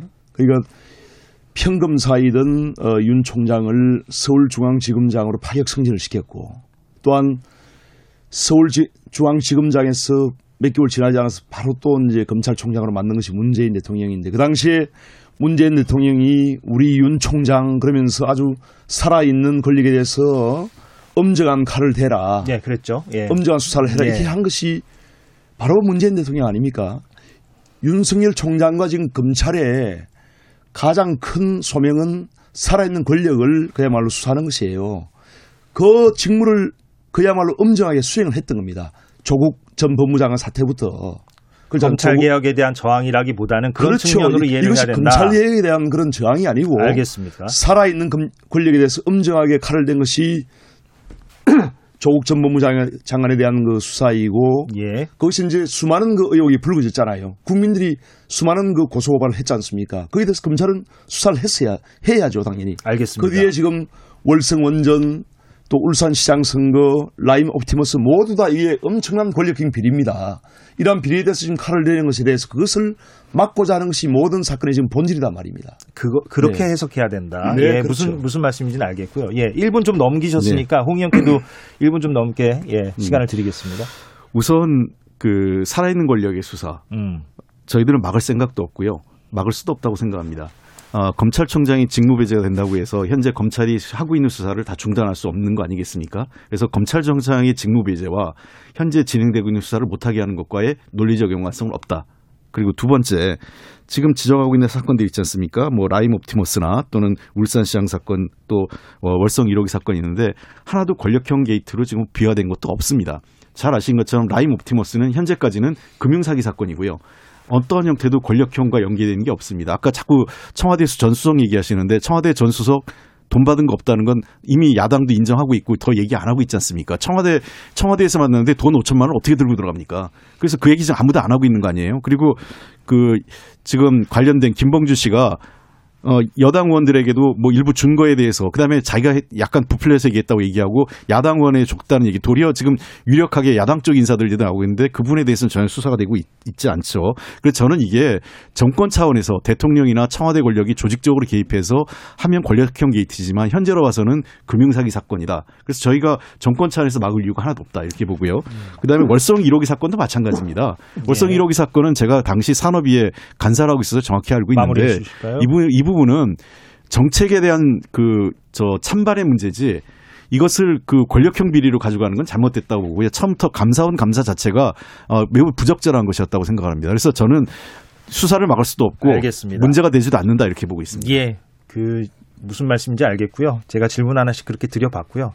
시간이 이렇게 많이 남진 않아서 1분 반씩 드릴 텐데요. 이, 이 질문을 드리고 의견 하나씩 듣고 이제 마무리하겠습니다. 그 어떻게 해야 됩니까 이제? 이, 이, 그러니까 참여연대도 어제 얘기하기를 대통령께서 결자 해지를 해야 한다 예, 이렇게 얘기를 했어요. 물론 그 결자 해지라는 게 구체적으로 어떤 결자 해지냐라는 것은 또 사람마다 생각이 좀 다를 것 같기도 하고요. 그래서 사실은 에, 의도적으로 그렇게 이제 추상적으로 얘기한 것 같기도 하고 이제 좀 해법이 좀 필요할 것 같다는 생각이 듭니다. 각자 뭐 개인 의견을 전제로 예, 어떻게 이 사태를 좀 마무리하고 좀 예, 수습을 해야 될지 예, 지, 금 24분이니까 딱 1분 정도, 1분 반 정도씩만 드리겠습니다. 예. 그런데 윤석열 검찰총장에 대한 그 직무 배제 이 부분 어떻게 이제 할 것이냐가 중요한 거 아닙니까? 결국은 이제 앞으로 이 부분이 상당히 이제 더 뭐 해임까지 갈 수 있는 그런 상황인데 결국은 그 윤석열 총장이 비비가 없다면은 추미애 법무장관이 잘못한 겁니다. 그래 이런 이런 뭐 있다면은 이런 비위가 있다면은 임명권자인 문재인 대통령이 사람을 잘못 본 것이죠. 임명을 잘못한 것이죠. 그래서 어떤 경우든지 간에 문재인 대통령이 지금 입장을 내놔야 됩니다. 그래서 입장을 내놓고 어 해임을 하든지 차라리 예. 그러한 그 뭔가 분명한 그 말씀을 하셔야 되는데 지금 문재인 대통령이 전혀 안 보입니다. 도대체 뭐 월성 1호기 관련 사건도 그렇고 주실까요? 지금 어 지난번에 그 민주당의 그 보선 무공천 그 관련 당원당규 개정 시에도 그렇고 신공항 백지화도 그렇고 지금 이 사건 윤, 윤석열 검찰총장에 대한 사상 초유의 법치주의가 무너지는 이러한 사건에 대해서도 아무 말도 지금 하지 않- 않는 것은 그야말로 대통령 자신의 어떤 직무를 유기하는 것이 아닌가 저는 생각하고 예, 여기까지 굉장히 좀좀 비겁한 그런 행위다 네. 예, 홍 의원님. 그 첫 번째 첫 번째는 검찰 개혁을 빨리 해야 됩니다. 음. 어, 검찰 개혁을 해서 검, 검찰 개혁은 두 가지인데요. 하나는 이제 기존의 공수처가 빨리 그 가동이 돼야 되는 거고요. 그다음에 두 번째는 관련된 검찰 인사 등을 통해서 문제가 있는 검찰에 대해서 어그 직무를 배제하는 게 맞다고 생각을 하고 두 번째 해야 될 것은 수사가 빨리 이루어져야 됩니다. 윤석열 총장에 예, 대해서 윤석열 총장과 이번 특히 사법부 가, 그 사찰과 관련돼 있는 검사들은 이건 전부 다 어, 형사고발돼서 어, 빠른 시간 내에 수사해서 결과가 나야 된다고 생각합니다. 그렇기 때문에 이- 그 재판부도 어제 사법부에서도 바로 영장이 발부됐지 않습니까? 대검에 윤 총장 대해서. 거취에 대해서는 수사 결과를 보고 나서 결정을 어. 윤석열 검찰은 스스로 그 사퇴하면 안 됩니다. 이제는 사퇴하는 게 아니라 예. 겸- 경찰 그 검찰 수사에 따라서 이건 사법적 판단을 받아야 됩니다. 물론 뭐 사퇴는 본인의 판단이지만 사표 수 사퇴 정도로 끝나는 게 아니라 이건 사법적 처리가 된다고 보고요. 어, 이러한 검찰 개혁과 수사가 동시에 병행해서 빠른 시일 내에 이루어져서 이 사건을 명명백백하게 국민에게 밝히고 어, 검찰 개혁이 왜 필요한지를 다시 국민에게 확인하는 그런 과정이 되기를 저는 기대하고 있습니다. 예, 여기까지 듣겠습니다. 예, 참 간극이 어, 좁혀지기가 좀 힘든 그런 사안인 것 같습니다. 참 언제 좁혀질까 참 궁금한데요. 예, 최고의 정치 여기까지 하겠습니다. 더불어민주당 홍익표 의원과 국민의힘 윤영석 의원과 함께했습니다. 고맙습니다. 네, 감사합니다. 네, 수고하셨습니다.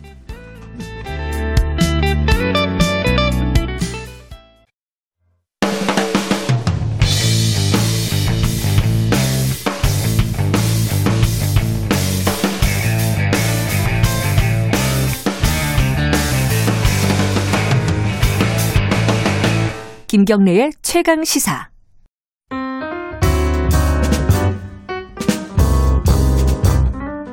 네, 김경래의 최강 시사 3부 시작하겠습니다. 저는 오늘 하루 어, 대신 진행을 맡고 있는 KBS 보도국의 이재석 기자입니다. 김기식의 식스센스 코너. 예, 오늘 해야죠. 예, 김기식 전 금융감독원장 나와 계십니다. 안녕하십니까? 예, 안녕하세요. 네.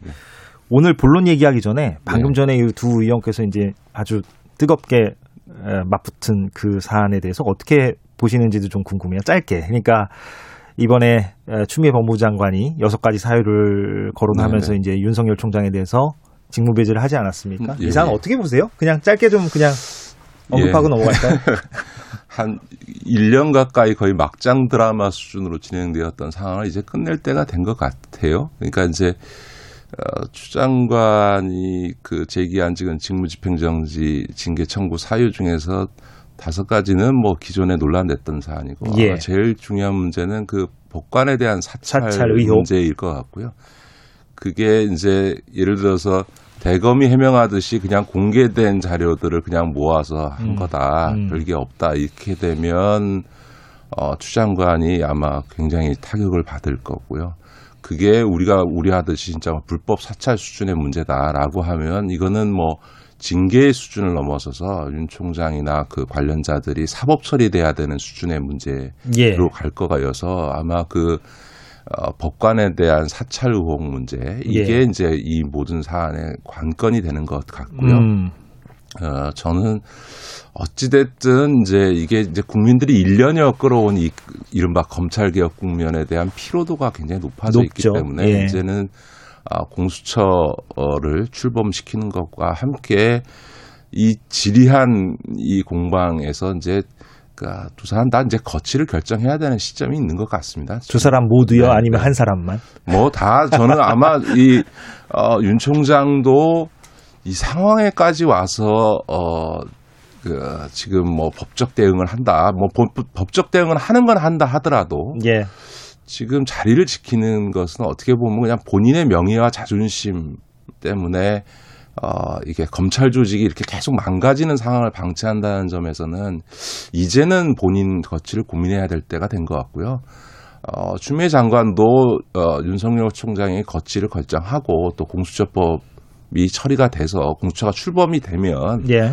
어, 이, 이 검찰개혁 국면이 일단락되는 측면이 있기 때문에 그거에 따라서 본인도 어, 저는 거취를 결정해야 되는 시기가 온 거 아니냐. 그래서 이제 이제 좀 마무리할 때가 된 것 같다. 무슨 말씀인지 이해됐습니다. 예, 예, 물론 뭐 개인 견해니까. 네, 예, 네, 예. 개인 견해입니다. 네. 본론으로 넘어가겠습니다. 오늘 대한항공하고 아시아나 인수합병 문제 이제 얘기를 좀 해보려고 하는데 이게 이제 기사를 자세히 읽으신 분들도 있겠지만 또 그냥 스쳐 지나가신 청취자분들도 이- 있으실 것 같아요. 네, 네, 그래서 어떻게 좀 차근차근 좀 짚어봐야 될 것 같은데 예 어떻게 보셨습니까, 김기식 전 원장께서는? 저는 뭐 불가피한 결정이라고 불가피하다. 봅니다. 왜냐하면 이제 아시아나를 지금 계속 그 조기에 매각하지 않고 산업은행이 계속 이걸 보유하게 될 경우에 예, 예. 아마 어, 뭐 코로나 상황에 따라서 더 심각해질 수도 있겠습니다만 내년에도 어, 아시아나에 거의 수조 원의 그 국민 부담이 공적 자금이 들어가야 되고 그 뒤에도 계속 어, 어, 더 들어간다는 이제 않는다는 보장이 없거든요. 근데 예. 이제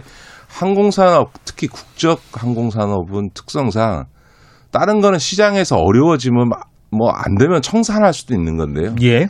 국적 항공사는 청산할 수가 없거든요. 음. 어, 이건 국가 기관 산업이고 한 번 확보한 외국과의 이 운항 노선을 는 잃어버리면 다시 찾기가 어렵기 때문에 아, 노선의 문제가 그렇죠. 있겠군요. 전 세계에서 아, 예, 예. 항공사가 어려울 때는 어느 나라나 아하. 국가가 자금을 집어넣어서 유지시킵니다. 음. 왜냐하면 우리가 항공 노선을 가지려면 다른 나라의 그 나라의 국적자한테 항공 노선을 내주면서 서로 바- 맞바꿔서 해놓은 이 노선 확 노선을 확보해 놓은 거거든요. 그렇습니까? 그, 예. 네, 그런 점에서는 지금 그대로 두면 더 많은 공적 자금이 들어가는 상황에서 당연히 이거는 이제 매각을 할 수밖에 없고요. 음. 어, 항공 산업의 특성상 은행이 이걸 경영을 어, 한다는 것은 불가능한 거기 때문에 음. 저는 뭐 불가피한 선택이었다고 봅니다. 근데 어떻게 무사히 인수가 가능할까요? 지금 앞으로 절차가 지금 어떻게 뭐가 남았죠? 어떻게 지금 진행돼야 됩니까? 인, 인수가 무사히 되려면 아, 지금은 뭐그 음. 신주 발행해서 이제 제3자 배정으로 산업은행에게 이제 그 주식을 발행하면 하면 되는 거니까 예. 어, 그거는 뭐 이사회 결의를 통해서도 가능한 거죠. 근데 다만 지금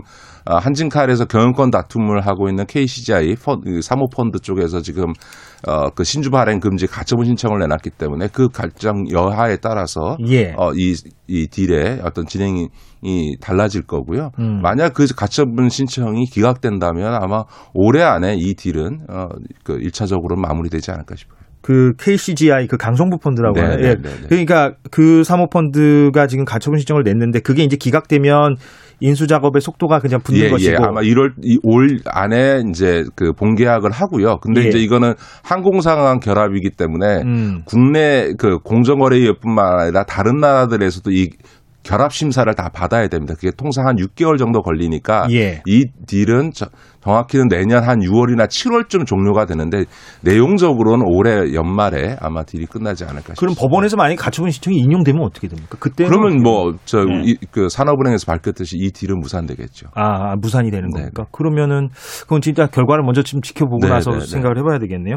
근데 이번에 그 산업은행에 이 8천억 원 투자를 놓고 일각에서는 이제 경영권 분쟁이 있으니까 지금 그 대한항공 내부에서 네, 네. 조원태 회장의 경영권을 방어해주는 어떤 그런 결과를 어, 가져오는 것이 아니냐 뭐 이런 얘기들도 있는데 이 부분에 대해서 저는? 전혀 그렇게 생각하지 않고요. 예. 오히려 어 지금은 그 조원태 회장의 편을 들어주는 게 아니라 음. 오히려 어 산업은행이 캐스팅 보트를 쥔 거죠. 그러니까 음. 지금은 이제 이 그 삼자 배정을 통해서 어 그 산업은행의 지식, 주식을 갖게 되면 한 10% 정도 되는데 어 조원태 측이나 조현아 측이 각각 한 30%를 넘지만 예. 결국은 산은의 캐스팅 보트에 의해서 어, 이 의사결정이 결정나는 구조이기 때문에 예. 조원태 회장이 조금이라도 잘못하면 어, 조원태 회장이 경영권을 잃을 수 있는 거죠. 더군다나 지금 약정상 그 조원태 회장에 대한 해임 요구권도 있고 사회이사 3명을 그 추천할 권한도 갖고 있고 거기에 윤리경영위원회나 경영평가위원회를 두어서 거기서 결정된 것을 따르지 않았을 때는 무려 5천억의 손해배상을 할 책임을 묻는 등 이게 조원태 회장에 대한 굉장히 강력한 조치를 취하고 있기 때문에 어떻게 보면 예. 조원태 회장 입장에서 보면 양날의 검을 진 거죠. 예를 들면 본인이 잘 하고 대한항공이 잘 살아나면 조현아 씨와의 경영권 분쟁에서 도움을 받을 수 있지만 본인이 삐끗 잘못하거나 예. 호- 혹은 뭐 어, 대한항공이 어려워지게 되면 완전히 경영권을 잃을 수 있는 상황이기 때문에 조원태 회장은 양날의 검을 진 셈이고 예. 어, 산업은행은 캐스팅 보트를 진 셈이라고 봐야죠. 그럼 이게 이제 그뭐 경영권 분쟁이야 뭐 그들의 속사정이라 치고 네네. 그 국민 입장에서는 이 예, 인수합병에 대해서 어떻게 봐야 됩니까? 뭐 어, 말하자면은 일각에서는 이제 우려를 얘기하잖아요. 그러니까 그 그러면 항공사가 하나가 되는 것인데 네, 네, 그럼 네. 독과점이 되는 것인데 이게 네. 이제 일반 소비자들에게 과연 어, 도움이 될 것이냐? 뭐 여러 네. 가지 이제 우리 국민적 관점에서는 어떻게 어떤 쟁점들이 저는 있습니까? 이제 산은에서도 그걸 주로 검토했을 텐데 한번 국민들께서 지금 좀 잊혀지셨겠지만 예전에 예. 우리가 한진해운하고 대한 그러니까, 그러니까 현대상선이 다 부실화됐었습니다. 예. 아, 두 개의 해운사가 둘 다 부실화됐는데 결국 한진해운을 청산하고 현대상선만 남겨가지고 지금 H&M이라고 하는 상선이 남아 있는 거거든요. 예. 그때도 끊임없이 얘기됐던 게 두 개의 항공사를 빨리 겨- 합쳐서 음. 구조조정해야만 이게 글로벌 경쟁에서 살아남을 수 있다라고 음. 하는 이야기를 끊임없이 저도 정무위 국회의원으로 있을 때 지적을 했습니다만 어, 결국 그걸 안 하다가 둘 다가 동반부실화되면서 결국 더 컸던 한진해운이 청산돼 버리는 결과를 낳았고요. 예. 그 그때 교훈이 뭐냐면 이렇게 구조적으로 우리나라 지금 전, 전 세계 항공 산업이 어려워져 있지 않습니까? 이럴 예. 경우에는 이 합쳐서 경쟁력을 키워서 어, 생존하는 전략을 취하는 게 맞고요. 음. 그러지 않으면 오히려 둘 다 부실화되면서 둘 다 망할 가능성이 높아지는 거고요. 예. 아까도 말씀드렸던 이 해운하고 비슷한 게 우리가 하- 한진해운하고 현대상선 경우에서 뭘 배웠냐면 한진해운을 청산하고 나- 나니까 한진해운이 갖고 있던 소위 alliance 그러니까 해운 동맹 내에서의 운항권을 다 잃어버린 거예요. 아하. 한진해운이 갖고 있던 미주나 이런 쪽에 배를 보낼 수 있는 권리가 있는데 어. 그 노선권 안을 다빼 잃어버린 겁니다. 음. 그러니까 이런 이제 해운이나 항공처럼 이 네트워크 산업, 노선 권한, 운항 권한이 중요한 산업에서는 그냥 기업을 청산해 버리면 국가 자산을 잃어버리는 음. 형태가 되기 때문에 예. 절대로 망하게 해서는 안 되고 합쳐서 구조조정하는 방식을 취해야 된다. 이게 이제 지난 해운 어, 그사 구조조정 과정을 통해서 얻은 교훈이었고요. 교훈이다. 이거는 이제 이번에 항공산업에 있어서는 그 교훈대로 어, 음. 실행을 한 거라고 봐야 돼요. 그럼 제가 질문 드린 대로 어떤 그렇게 인수가 되고 나서 이 소비자들에게 어, 어떤 미칠 영향 혹은 뭐 불이익 이런 것들은 좀 우려되는 부분은 다른? 문제입니다. 다른 예를 문제다. 들면 그, 그 다음 이제 걱정할 문제다. 지금은 예를 들어서 우리나라 음. 자동차, 현대자동차, 기아자동차 합쳐서 국, 국내 자동차로는 지금 하나를 갖고 있는 거 아닙니까? 현대기아차, 예. 현대기아차 하나만 있는 예. 거고 뭐 대우는 GM 거고 르노는 그러니까 삼성은 르노 거 아닙니까? 그럼에도 불구하고 이게 유지되는 건 뭐냐면 이미 개방 경제 체제에서 글로벌 경쟁이 이루어지고 있기 때문에 음. 이게 어, 국내 독점이 일부 있다 하더라도 글로벌 경쟁할 수 있는 사- 산업에 있어서는 그 독점의 폐해가 떨어지는 거죠. 예를 들면 항공 분야도 똑같은 거죠. 국내에서는 그게 독점적일 수 있을지 몰라도 예.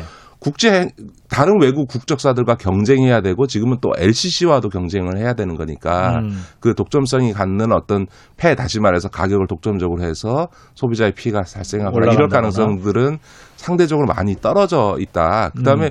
무엇보다 이런 거죠. 지금은 왜 하필 대한항공이냐라고 얘기를 하는데 음. 사실은 아마 산은에서 우리나라 그 이 아시아나를 인수할 만한 기업들한테 다 타진을 했을 겁니다. 그런데 예.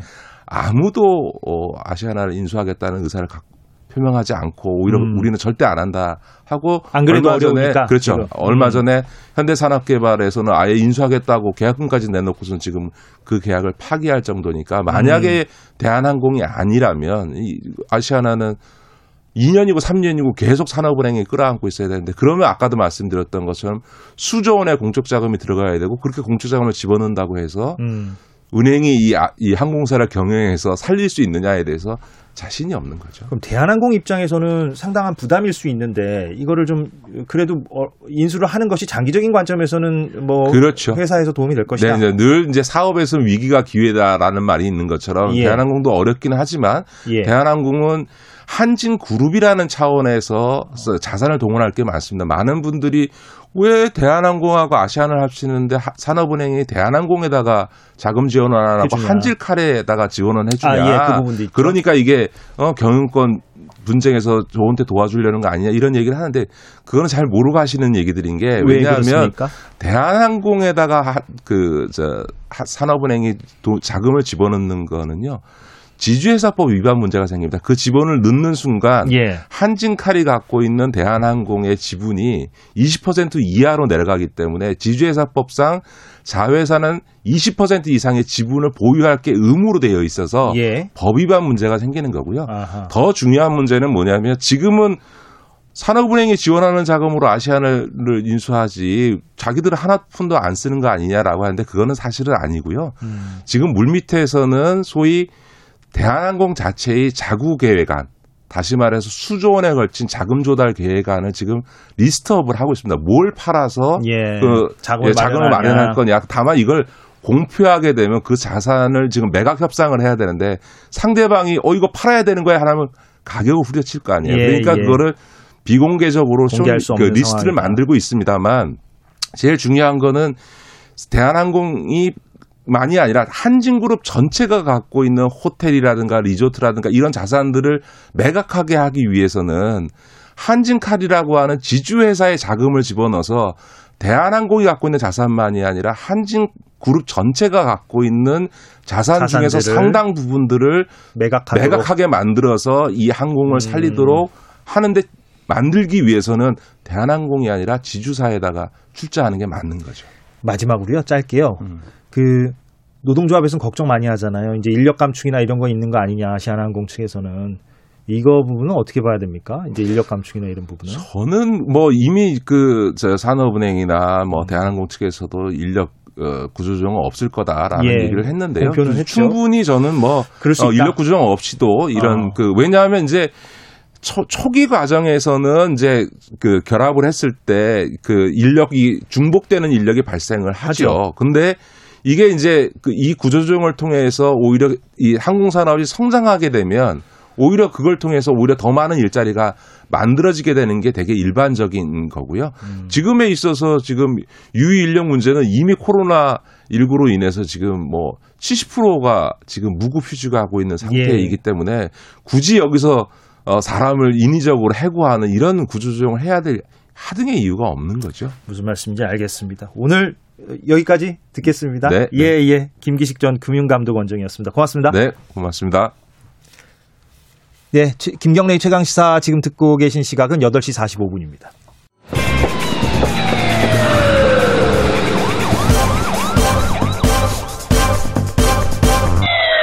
김경래 최강 시사. 네, 에, 김경래의 최강 시사입니다. 저는 오늘 대신해서 진행을 맡고 있는 KBS 보도국의 이재석 기자입니다. 김경래 기자는 내일 돌아옵니다. 자, 김경래 기자가 소속돼 있는 예 어, 탐사 전문 매체 뉴스타파가 죄수화 검사를 지난해부터 계속 시즌 1, 시즌 2, 시즌 3 이렇게 계속해서 이어가고 있죠. 예, 김경래 기자도 거기에 에, 적극적으로 참여하고 있는 걸로 알고 있고 또 어, 시민보 기자, 예, 오늘 연결할 시민보 기자도 계속해서 그 죄수화 검사 시리즈를 취재 보도하고 있습니다. 아, 원래 어제 이 얘기를 하려던 어, 할 예정이었었다고 해요. 그런데 이제 오늘 예, 그 죄수화 검사 얘기를 좀 본격적으로 어, 해볼까 합니다. 전화 연결 돼 있죠? 시민보 기자 나와 계시죠? 예, 안녕하세요. 오랜만입니다. 예, 오랜만에. 예. 자, 이번이 이제 시즌 3인데 시즌 3가 끝났습니까? 방송이?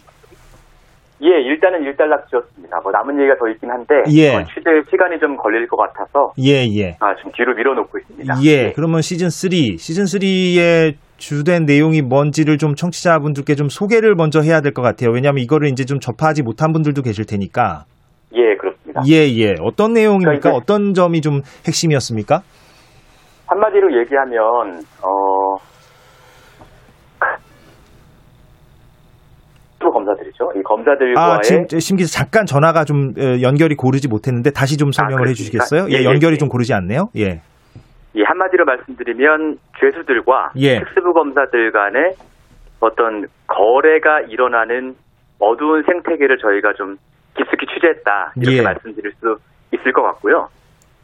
어 이야기의 시작은 사실은 뭐 2010년 정도로 거슬러 올라가는 건데 예. 당시에 음, 사기범 두 명이 음. 어, 다- 인천지검 특수부 검사실에서 검사들과 처음으로 관계를 맺게 되고요. 예. 이 사람들이 그 이후에 브로커 죄수로 변신을 해서 음. 어, 감옥에 있는 다른 죄수들의 사건을 검사들에게 갖다 주고 이 사람들은 그 대가로 돈을 받거나 아, 검사들이 돈을 주는 건 아니고 예. 다른 죄수한테 돈을 받거나 아니면 검사들로부터 편의를 제공받거나 이런 관행이 쭉 이어져 내려오다가 음.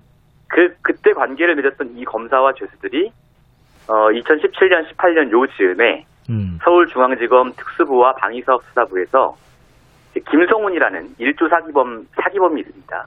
IDS 사기범의- 홀딩스 사건의 사기범. 예, 예. 그렇습니다. 예. 지금 현재 수감 중인. 예. 예, 그렇습니다. 네. 이 사기범이 수감되면서 이 사기범의 어떤 범죄 수익 은닉 자금을 둘러싸고 벌이는 어떤 거래들 예. 이런 것들을 저희가 취재한 것이죠. 그러니까 말 그대로 이제 뭐 에, 타이틀 그대로 죄수와 검사 사이의 모종의 거래, 예. 거, 래 의혹 이거를 이제 들여다봤다는 말씀인데 그뭐 예. IDS 홀딩스 투자 사기 사건은 그게 규모가 상당하잖아요 피해 규모가 그게 이제 어떤 사건이었죠?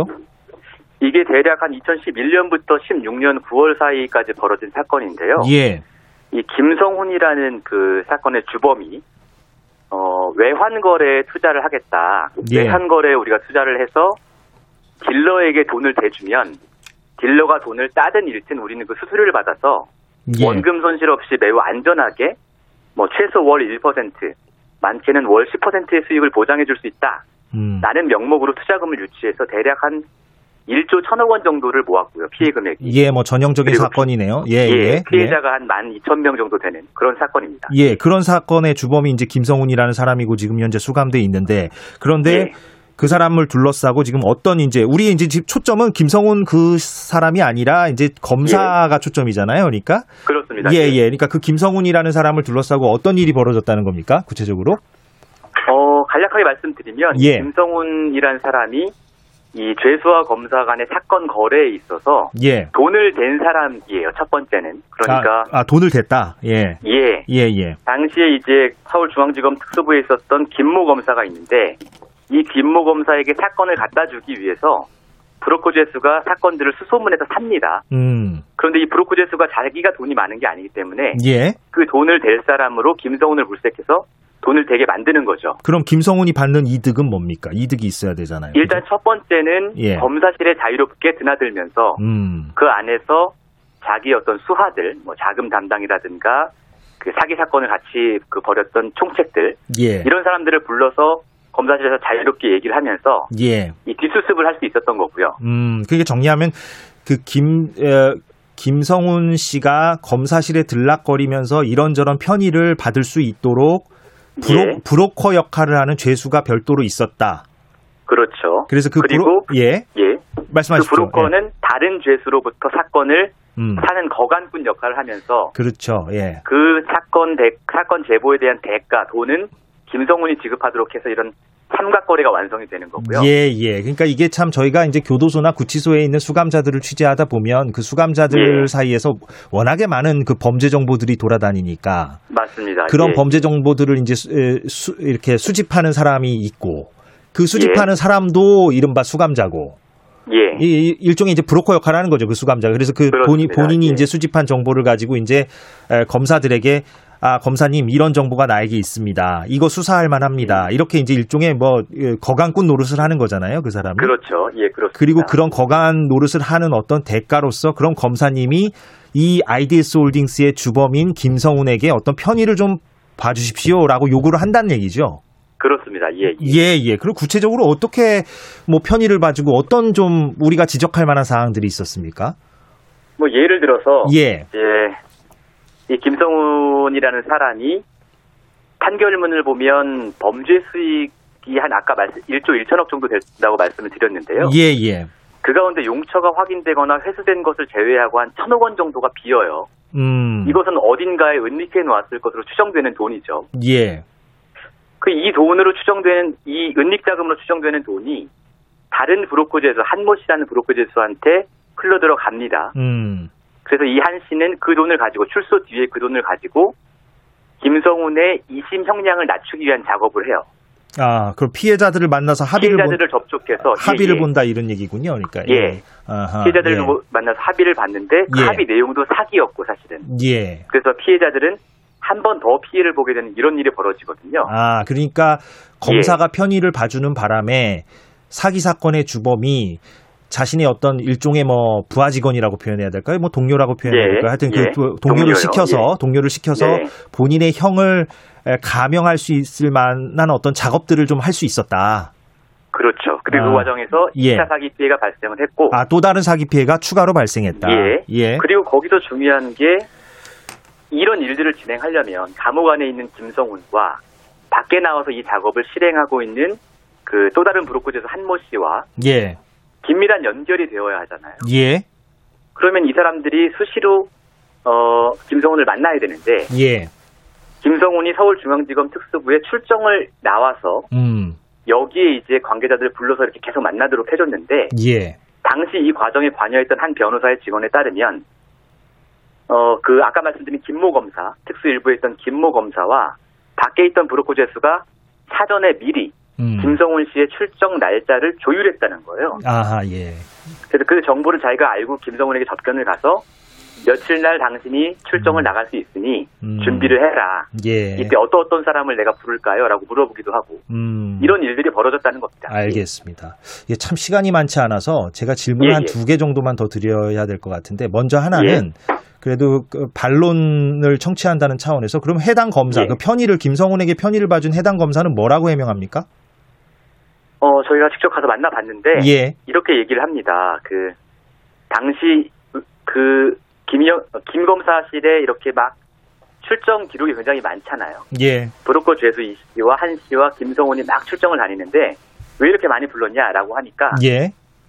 각각의 사건이 따로 있어서 불렀다. 음, 따로 그러니까 조사 조사를 수사. 수사할 게 있었다. 한마디로. 그렇죠. 각각의 어, 사건을. 예. 근데 그 각각의 사건이 도대체 뭐냐? 음. 라고 저희가 추가 질문을 했을 때는 답변을 하지 않았습니다. 그렇군요. 그러니까 뭔가 조사할 게 있어서 불렀다라는 원론적 차원의 대응만 했다는 네. 얘기군요. 이 사람들을 만나게 해준 게 아니라 각각 조사를 했다는 거죠. 예. 마지막으로요. 지금 뭐 그 뉴스타파가 죄수와 검사 시리즈를 이제 지난해부터 꾸준하게 이제 하고 있는데 예. 뭐 어떻게 그 시즌 4가 또 있습니까? 아니면 뭐 그러니까 지금까지 좀쭉 어, 김경래 기자와 함께 이런 보도를 하, 해 오면서 뭐 느낀 점이랄까요? 또뭐 앞으로의 계획이랄까요? 이런 거를 좀 듣고 마무리를 하죠. 예. 어, 기본적으로는 저희가 보도하고 있는 이 모든 기상천외한 일들이 예.